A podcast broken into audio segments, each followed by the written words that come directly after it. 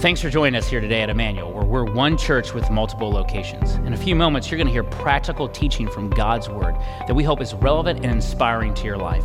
If this service blesses you and you'd like to give financially, you can go to eclife.org, click Give, and choose Online Viewer as your campus. Thank you, and get ready for a life changing message. Well, welcome to Emmanuel. How are you feeling today, church? It is a joy to be with you here today. Hey, first and foremost, if you're a first time guest, uh, we want to welcome you. My name is Danny, and the lead pastor here at the church, and we hope your experience thus far has, uh, has been a good one. Uh, we know that you've been invited because someone in your life loves you, cares about you, and wants you to experience abundant life and eternal life. And so we hope that, uh, that today you can take a step closer to that. And I also want to welcome our online guests real quick. Can we give it up for all those watching online? We welcome you. Appreciate what, what you do each and every week by tuning in. We hope, hope uh, today's message is a blessing to you as well. Um, hey, uh, again, if you are a first time guest uh, with us here today, we want to bring something up that we, we try to talk about as often as we can, but we are a multi site church. And what that simply means is that we are one church with multiple locations. So we have the Greenwood campus here. We also have a, a campus in the Perry Meridian area called the Banta campus. We also have a campus meeting in the old Franklin High School, which is the current Franklin Middle School. And so we have three locations, and uh, we're currently working on building a permanent site for our Franklin campus. Uh, some of you may know we uh, were able to attain 14 acres last year. And I just want to let you know that the machines to move the dirt and start the construction have shown up. In fact, we started moving dirt last week. I have a few pictures for you here, real quick. There's a big, giant earth moving machine back there moving some dirt. And then we also have a picture of a big hole that they're digging. So it's very exciting. It doesn't look like a church yet, but there will be a church building right there on that 14 acres. That's over by Hillview Golf Course in, in the Franklin area. In fact, you can see the golf course from the campus. So if I go preach over there live, I could get done preaching and then just go play 18 holes. That sounds like fun. Anyway, not right now, it's kind of cold outside, but very exciting time. So, if you have been faithfully giving to the Franklin property, our, our multi site fund, I want to thank you. Please continue to do that. Um, it's, it's just such a huge blessing uh, to be able to be part of what God is doing. Isn't that exciting, church? I just think that's so exciting. Okay, so right now we're in a series called The Gift, and it's our Christmas series. We do one every single year, and we just try to focus in on, on what's going on with Christmas and what's it all about. And what we said in this series is that uh, this series is about the greatest gift given to anyone, anywhere, at any time in history. It's the gift of eternal life. Jesus said, For God so loved the world that he gave his one and only Son, that whoever believes in him should not perish but have everlasting life. How many you know that verse? John 3:16, right? It's all about God giving us this thing called eternal life. And unfortunately, it's been, eternal life has been reduced down to going to heaven when you die. And at, at our church, we try to we try to you know, expand on that a little bit, help people understand that that's not all that eternal life really is. Yes, it includes going to heaven when we die. I mean, wouldn't you rather go there than the other place? Yes or no, right? so we're, we're, we're, we're, we're excited about that. In fact, we talked a little bit about that last week. But we're also excited about what Jesus brings and what he offers to us in this life. And that is a life of joy, and that is a life of peace, and that's a life of hope, and that's a life of meaning and purpose, and understanding that your value and your identity comes from what God says about you and not what the world says about you. And, and so there's so, so much goodness and, and richness that we can experience right now.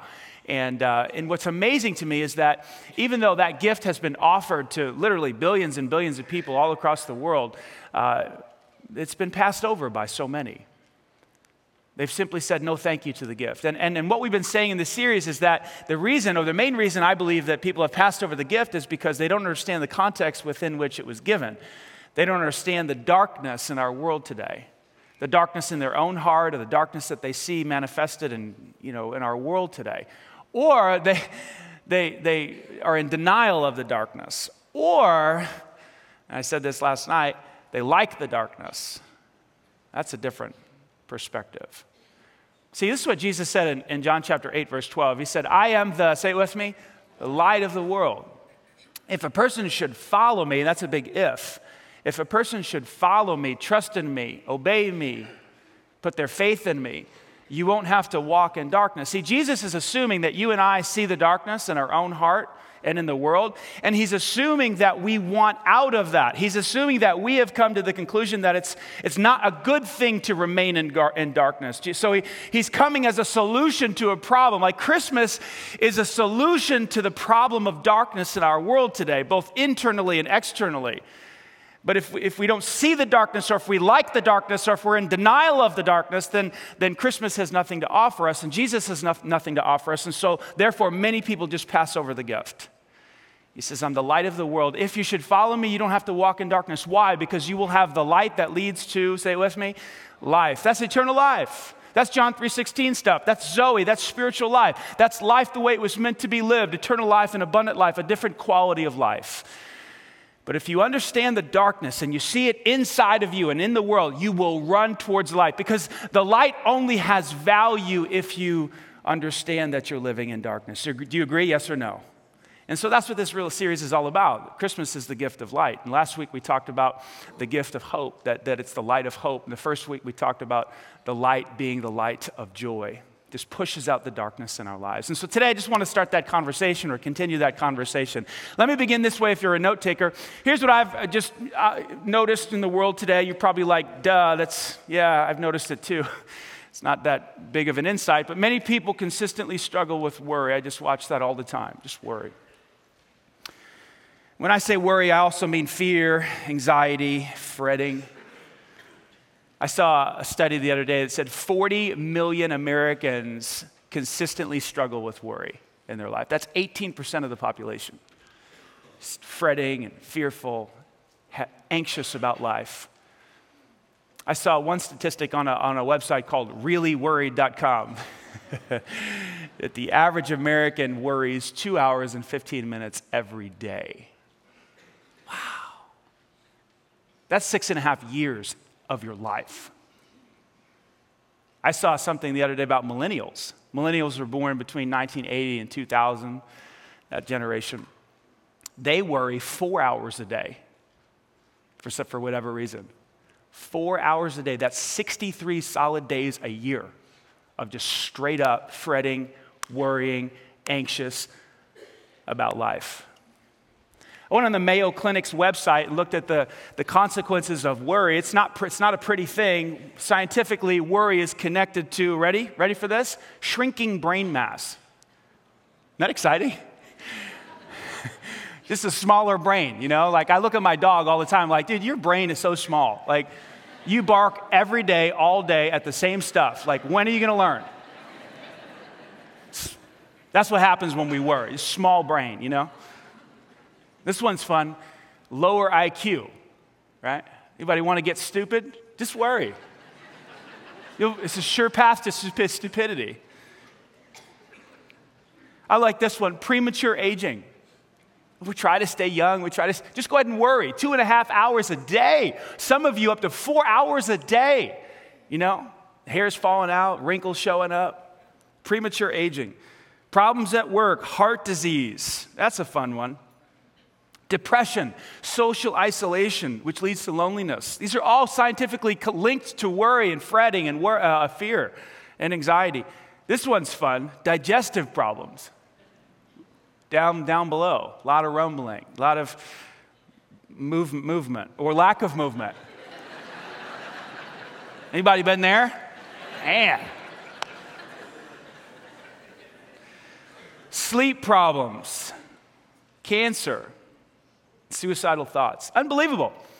You know, like I was talking backstage with one of our musicians with the beard. They all have beards, but uh, it's like a thing to be on the worship team. You got to have a beard. Anyway, if you're a guy. we were talking last backstage, and, and uh, he actually said this to me. It was so good. He didn't even know what I was to say in the sermon last night. And he, he said, You know what? God did not design our bodies for worry. He was exactly right. Like it, it literally crushes us emotionally, physically, spiritually.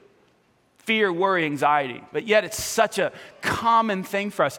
You know what I've noticed when I talk to people about worry? They, people, most people literally believe there's just nothing you can do about it. I know. I'm, here, here's, what, here's what a lot of moms say Okay, mom's not picking on you because you're awesome. But here's what a lot of moms say I know I shouldn't worry, I do anyway. Like if you were in my shoes, you know. It's like, it's like almost like something that, that just happens to you and there's nothing you can do about it. But it's just not true. We can do a lot about worry. Jesus said a lot about worry. See, I believe that in your notes there, a, a disturbed soul or, or, a soul that is filled with worry and fear and anxiety is, is actually a condition that is created by how we respond, how I respond, how you respond to life's experiences. That's where it comes from. It's a condition that's created by us. It's not what happens to us. You've probably heard this said. It's not what happens to us that matters. It's how we respond to what happens to us. Do You agree? Yes or no? See, that puts us in the seat of responsibility. Like, this is my issue. Like, like the worry has come up because of, of how I've responded to the trigger events of life. And that's usually where it comes from these trigger events. Something small, something big happens. Some people get worried and fearful just because they have to go to work in the morning small issue. Happens every day. Just because they, some people get filled with fear and worry because they have to go into a social situation. They're going to have to talk to people they've never met before. You know, maybe they call it social anxiety or something like that. Some people get worried over very small things. It's finals week. We just a lot of students in the room today, college students, and you know, the finals, just the fact that you have to take a couple of tests has produced enormous amounts of fear and worry in your life small things. And then, and then there's some bigger things, like, I don't know, say a bankruptcy or huge financial pressure in your life. And the bigger trigger event has caused some worry. Sometimes the spouse cheats and you catch him or you catch her and you feel betrayed and, and now, you're, now you're worried will it ever happen again, right? So now you have the worry. I, I was talking to a lady several years ago. She was in a huge car accident. She survived, but she would never get behind the wheel again. It was amazing the fear and the worry that, that was triggered by the car accident. It, it changed her forever, and I tried to help her work through some of that fear and some of that worry so she can get back to normal living. Some of you have been betrayed before by a friend or a spouse or someone you were in a relationship with, and therefore you're always worried about the next relationship. Is she going to do the same thing that my ex girlfriend did, or my ex wife did, or my ex husband did? That's, that's where fear comes from. It kind of works like this there's a trigger event, something happens, big or small.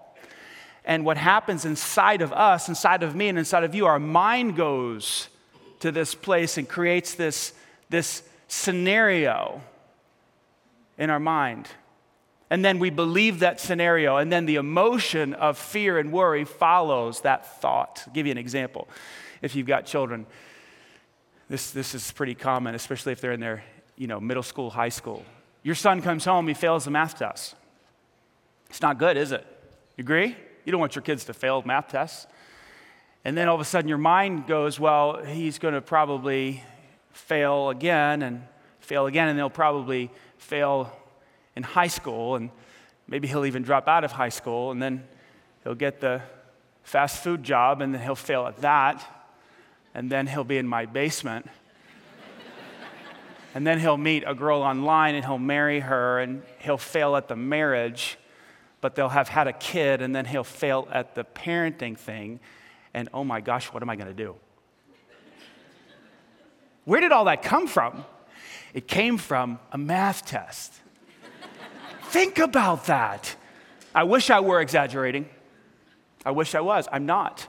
What happens is there's a trigger event, there's a failure in the math test, and your brain goes here and here and here and here and here. creates all these scenarios. I love what Mark Twain said. This tickled me.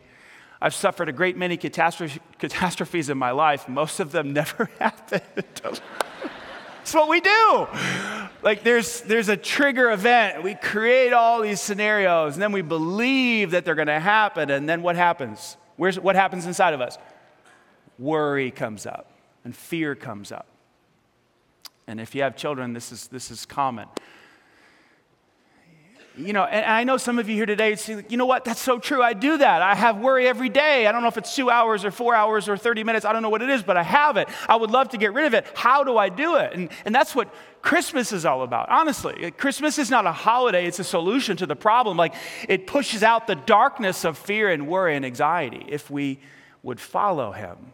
See, in, in your notes there, what, what, I, what I've been trying to say is that the gift of Christmas is the light of peace. It's, it's, it's light. Jesus said, I'm the light of the world. If you follow me, you won't have to walk in the darkness of worry and fear and anxiety. I will, I will bring peace into your life and it will push that garbage out. 700 years before Jesus was born, a prophet Isaiah was writing. Isaiah chapter 9, verse 6, Isaiah wrote this For unto us a child is born, a son is given, and the government will be on his shoulders. Watch this and he will be called Wonderful Counselor, Mighty God, Everlasting Father, Prince of Peace. This child comes into the world. He's born from, from his mother Mary, and she takes him and she wraps him in swaddling clothes and she places him in the manger. And really, what, really, what she placed in the manger was peace. Like the baby is peace, like Jesus is peace. In fact, when, when Jesus was born that day, there, there were some angels that showed up in the field, a whole host of them, and they surrounded these poor shepherds who were probably scared out of their minds. And in Luke chapter 2, in the Christmas story, verse 14, listen to what the angels say Glory to God in the highest and peace. Come on, a little bit with more passion, a little bit. Yeah. So this is what the whole deal is about peace. Like the angel said, look, the, like this baby is peace, like he brings peace. Like when he was born, he brought peace into the world, peace on earth to those with whom God is pleased.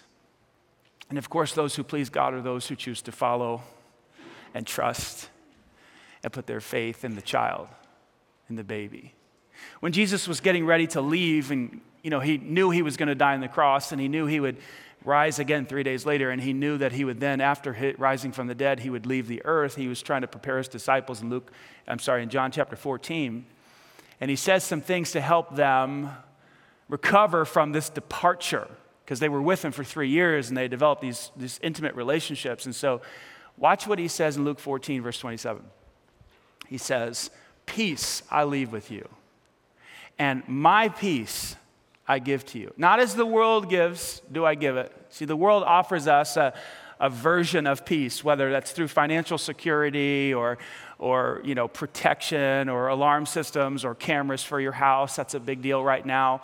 You know, the, the world has different solutions to, to bring about some sort of peace in our lives. Jesus says, I have a different type of peace. I don't give it to you as the world gives it to you. Let not your hearts be troubled neither let them be afraid. They, are going to have reason. There's going to be some trigger events, one of which is Jesus' departure from the earth. And so I want you to have peace when these trigger events take place. Interesting idea behind this word peace. I, I was struggling with it because it's, it just seems so, the idea of peace just seems so vague to me. Anybody else? Like, oh, but what is it? Like, how, like, what does it actually mean to, to be at peace, to have inner peace in my life? And so I looked up this, this word peace, what Jesus was saying. It's the Greek word eirene. It simply means to, to be at rest or to have quietness within, but it doesn't just mean that. It also means this when all the essential parts are joined together into a whole.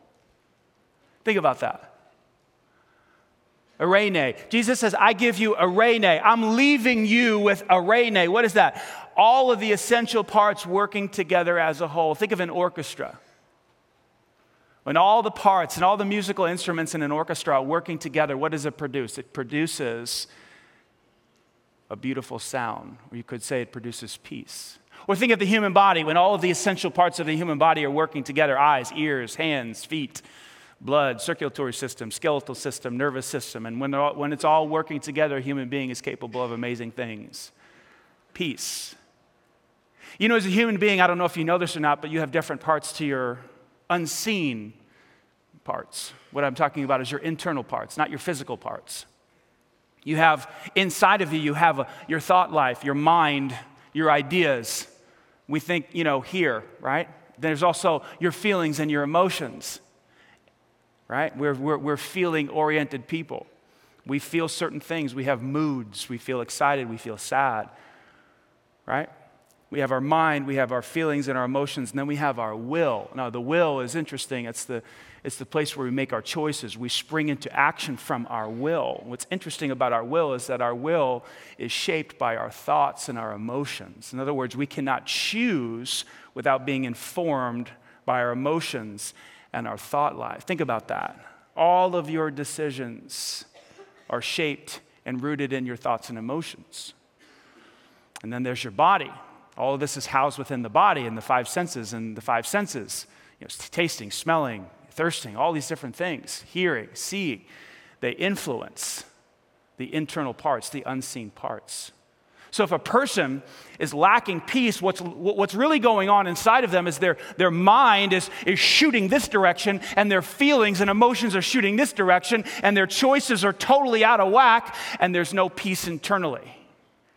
Jesus says, Here's what I've come to do. I've come, I've come to bring all of that stuff the mind and the emotions and the will and the body and the choices I've come to bring it all back into harmony so that your soul, your, in, your interior being, can be aligned with my will and my heart. Think about what Jesus said in the number one commandment. He said, Love the Lord your God with all your heart, with all your mind, with all your soul, with all your strength. Basically, he's saying, I want you to take your entire being and bring it underneath my leadership.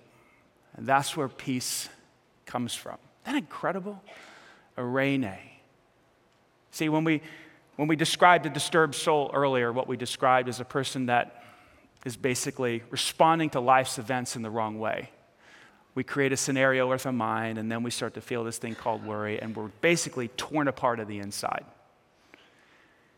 And in our world today, when we feel that, when we sense that, what happens is we try to get relief, don't we? We want peace. Like the soul is created for peace, it's not created for worry, it destroys us. And so we seek it. And in our world today, what, what do we do? We, we, we look for solutions, and so we'll turn to alcohol for some relief internally, and we'll, we'll try to drink it away. And that doesn't really work because after the you know, the couple of hours of drinking wears off, you know, your problems are still there, right? And you have a hangover. so it's like, and some people turn to drugs just to, for what? For what reason? To, to try to fix the mind and the will and the emotions and all that's going on internally. You try to get some relief. And we know that doesn't work. But that's a huge problem in our society today. People turn into drugs. And then some people, instead of turning to drugs or alcohol, they turn to food and food becomes an issue. It's like, you know, if, if, if all else fails, at least I can go to the refrigerator and, and something will taste good. You know, we have a, we have a phrase for this. You know, it's, it's a, it starts with a C, you know, certain type of food. Anybody know what it is? It's comfort foods. Yeah, see that? Have you heard that? No? Am I the only one? Okay. It's just, we just, when, when we feel that inner turmoil, we just, we just turn, we just go to the refrigerator. Some people go to the gym. They don't know how to fix what's going on on the inside, so they go work out or they go run. And I'm not against working out, and I love it and all that stuff, but, it, but some people go there because they lack inner peace. And some people just go back to work. They don't know what else to do. They don't want to get drunk. They don't want to get high. They don't want to do you know, anything that will hurt their body, so they just go work more. And so you become a workaholic. Why? Because you don't, you're running away from the inner turmoil. Like the soul, your soul, my soul, longs to be put back together. So, how do we do it? Like, what does this baby offer us? What, is, what does Jesus offer us for peace? I'm going to give you two thoughts, we'll wrap up. These are action steps. If you want inner peace in your life, you have to replace the thoughts that are creating worry with thoughts that are creating peace. You have to replace thoughts that are producing worry with thoughts that will produce peace. Remember what happened. There's a trigger event, and your mind creates, just shoots off and creates this scenario. I was talking to a friend of mine before the, uh, this weekend, and he's, he had a two and a half year old son. He said, My son bit me on the finger, and I thought, when he grows up, he's going to jail. That's what he said. That's what he said. No, I'm not even lying. Two and a half years old. See how that worked? So the trigger event was my son's a biter, okay, and, and, and he's gonna, and then my brain goes, he's gonna get locked up one day. See, so, so what I have to do is I have to practice some mental discipline here. I have to replace those thoughts of producing worry with thoughts that produce peace. Jesus said it this way in John chapter 8, verse 31 and 32. He said this If you abide, or if you stay, or if you stay connected to my word. Now, at this particular time, we didn't have the written Bible when Jesus was speaking. So when he's talking about his word, he's talking about his phrases, his sayings, his sermons, his ideas, the truth he was teaching at that time. He says, if you stay in it, my, my thoughts, if my thoughts stay in you, you'll truly be my methetes, my disciples, my students.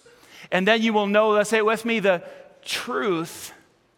And then the truth will do something to you. It'll set you free. What, what, what is Jesus talking about here? This is a massive idea. What is truth? What, truth about what? Jesus says, Look, when I'm presenting to you, when I get up and give a sermon, I'm presenting to you a set of ideas of how to live and what life is like and what God is like. If you stay in those ideas, you will come to knowledge of what? Truth. But what is truth? Truth is reality. Like how the universe works and how it works when someone offends you, and, and if bitterness or forgiveness is better, and how things work with money, and how things work with sex. And like what Jesus taught, he taught about reality, taught about truth. He said, if you will stay in the truth about reality, then you will be set free from what? Worry and fear because you'll know about reality and your brain will stop getting off into these other areas that are not reality, like your kid going to jail because he bit you. Or because your kid failed a math test, he's going to be in your basement. See how that works? Like when you get your brain focused in on reality, you'll be set free from fear and worry. This is what I was trying to do with that lady who would never get behind a car again to drive. Like her brain was, was focused in on the fact that the accident was going to happen again. Therefore, I'm not getting behind that wheel again. See? That's just simply not the truth. It's not reality. But when our brain gets captioned on our, our, on ideas that are false or not real, then we, we remain trapped in the darkness of fear and worry. Is this making any sense? I love Psalm 119, 165 says, Great peace have they who love your law or your truth. Nothing will make them stumble. Not just a little bit of peace, but great peace. So, what am I talking about? I'm talking about getting the Word of God in your brain.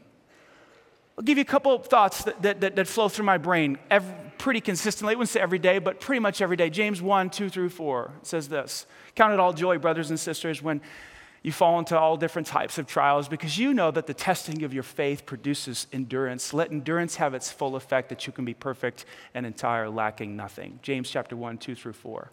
Another one is Romans 8 28. It simply says, for the, that for those who love God, all things work together for good, for those who are called according to his purpose. Another one is Psalm 56, verse 3. It says this Whenever I am afraid, I will trust in you. Another one is 2 Timothy chapter 1 verse 7 it says this it's so powerful for God has not given you a spirit of fear but of power and love and of self-discipline. Another one is Proverbs chapter 3 verse 5 and 6 it says trust in the Lord with all your heart and do not lean on your own understanding in all of your ways acknowledge him and he'll make your paths smooth and straight.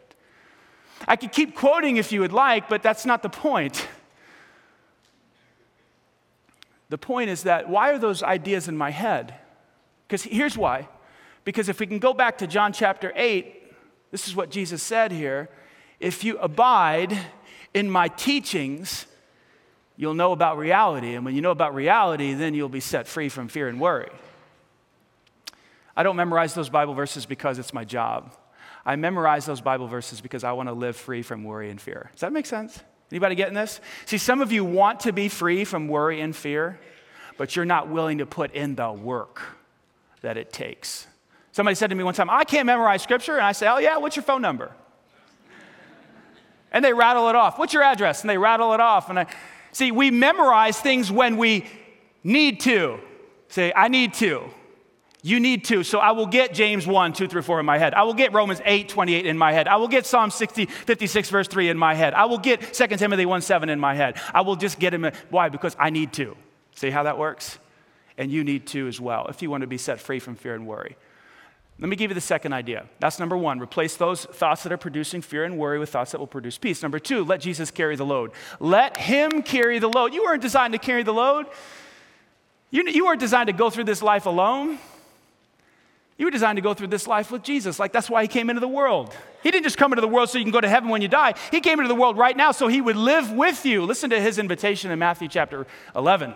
Come to me, believe in me, trust in me, open the door, let me into your life. Drink some. He said one time, drink. One time he said, eat of me. I'm the bread of life. Come to me, all of you who are tired and heavy laden, and I will give you, what's it say? Rest. I'm not going to give you vacation, okay? That's not what Jesus means, okay? Now, we're not going to Jamaica. Now, there's nothing wrong with going to Jamaica or somewhere else, but that's not the type of rest he's talking about. Come to me and I'll give you rest. Watch this. Take my yoke now, a yoke was simply a tool that brought two oxen together so that they could walk together in a straight line and not veer off, and they could also accomplish more together than one could accomplish alone. Jesus says, Come to me, be yoked up with me, and learn from me. Interesting idea behind this word learn. It's the same word in John chapter 8, verse 31 and 32 disciple, mathete. Learn from me, be my student.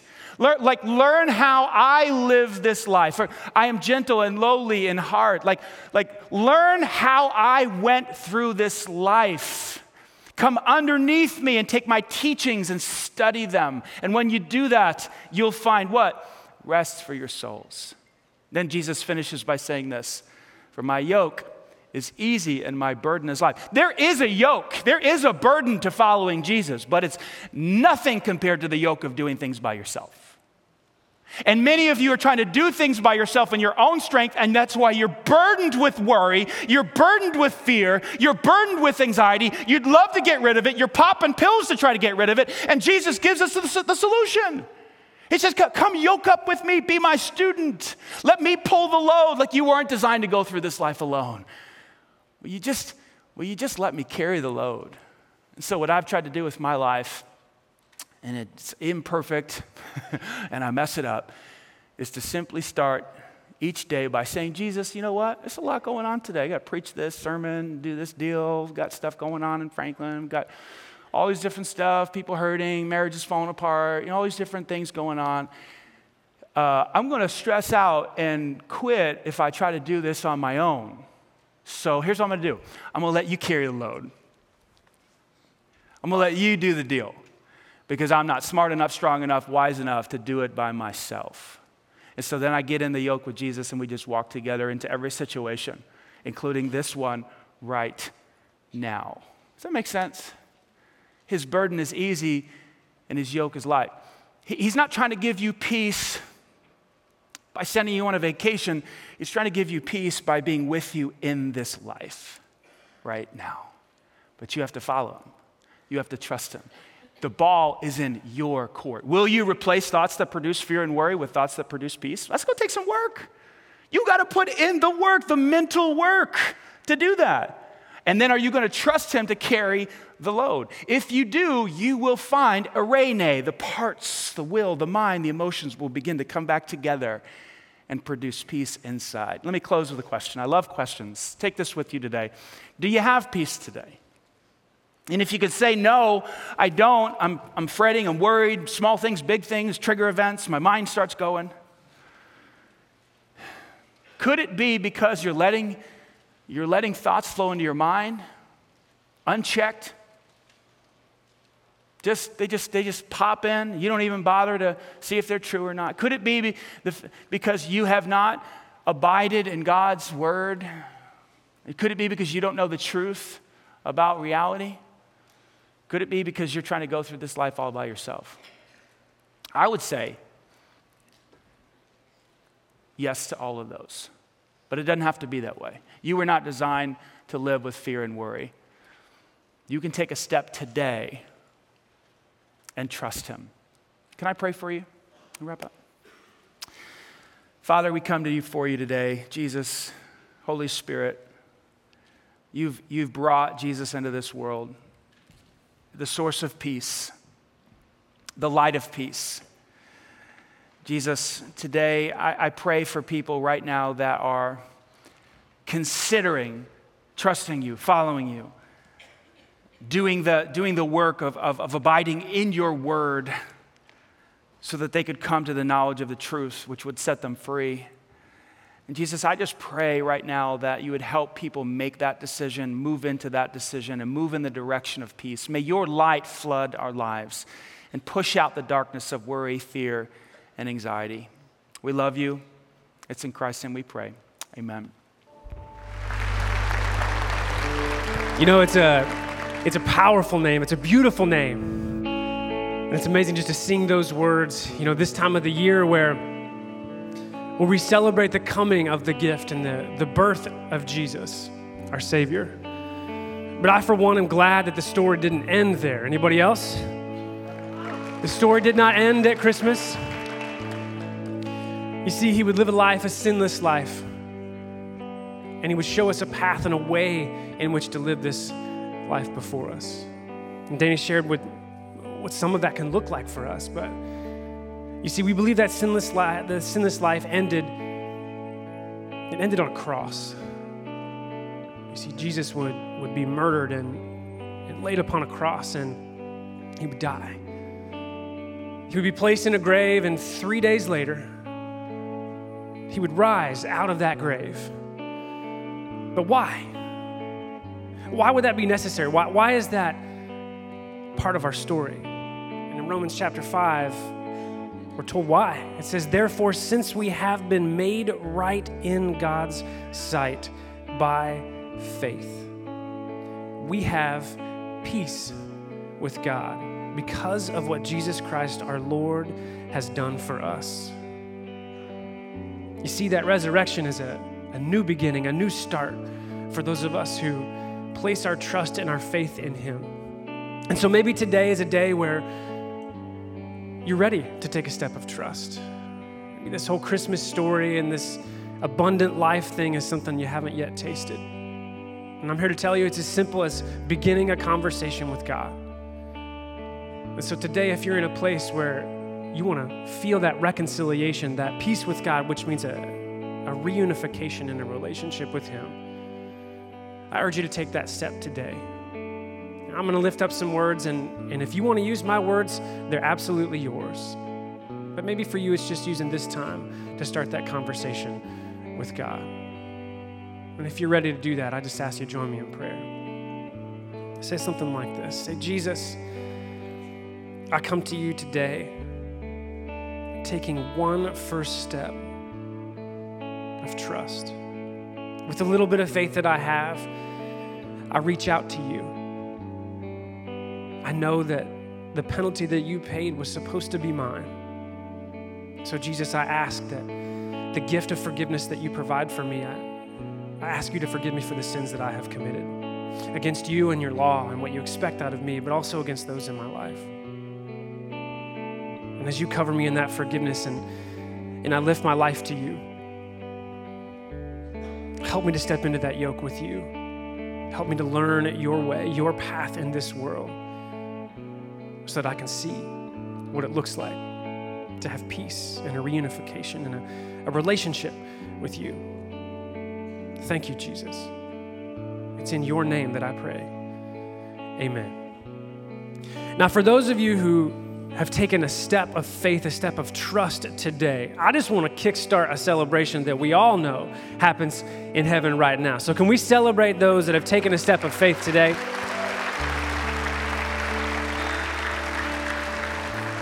When you place your trust in Jesus, it's the beginning of an amazing relationship. It's a journey with ups and downs along the way. But you see, as a church, we don't want to just leave you there. We would love to get you started to help you take those first couple of steps. And the first thing that we would love to do is put a one year New Testament in your hands. And to do that, if you're uh, here in our auditorium or at the Greenwood campus, I just want to encourage you to take a bold step. You see, our folks at the starting point tables in the back corners of our auditorium would love to connect with you and get you started on your journey. They'll put one of these in your hands and, and begin a conversation with you. And if you're online, we'd love for you just to check that box and we'll get in touch with you. We'll connect with you as well to make sure we put a one New Testament in your hands, no matter where you're watching in the world today. And for even some of us in this room or watching online, we know that this journey has still got some steps for you. Maybe, maybe you're wrestling with the ideas of faith, or, or maybe you've come into this place with a, a background that's, that's, that's complicated with the church, or maybe you've got some, some things that you just disagree with when it comes to the foundations of our faith. That's okay. We want you to know that the seat that you're in is a place for you every single week. But we also ask, we also ask that if you're in that place, that trust us. Give us give us a chance. Take a bold step as well if you're in that place. Go see our folks at the starting point tables.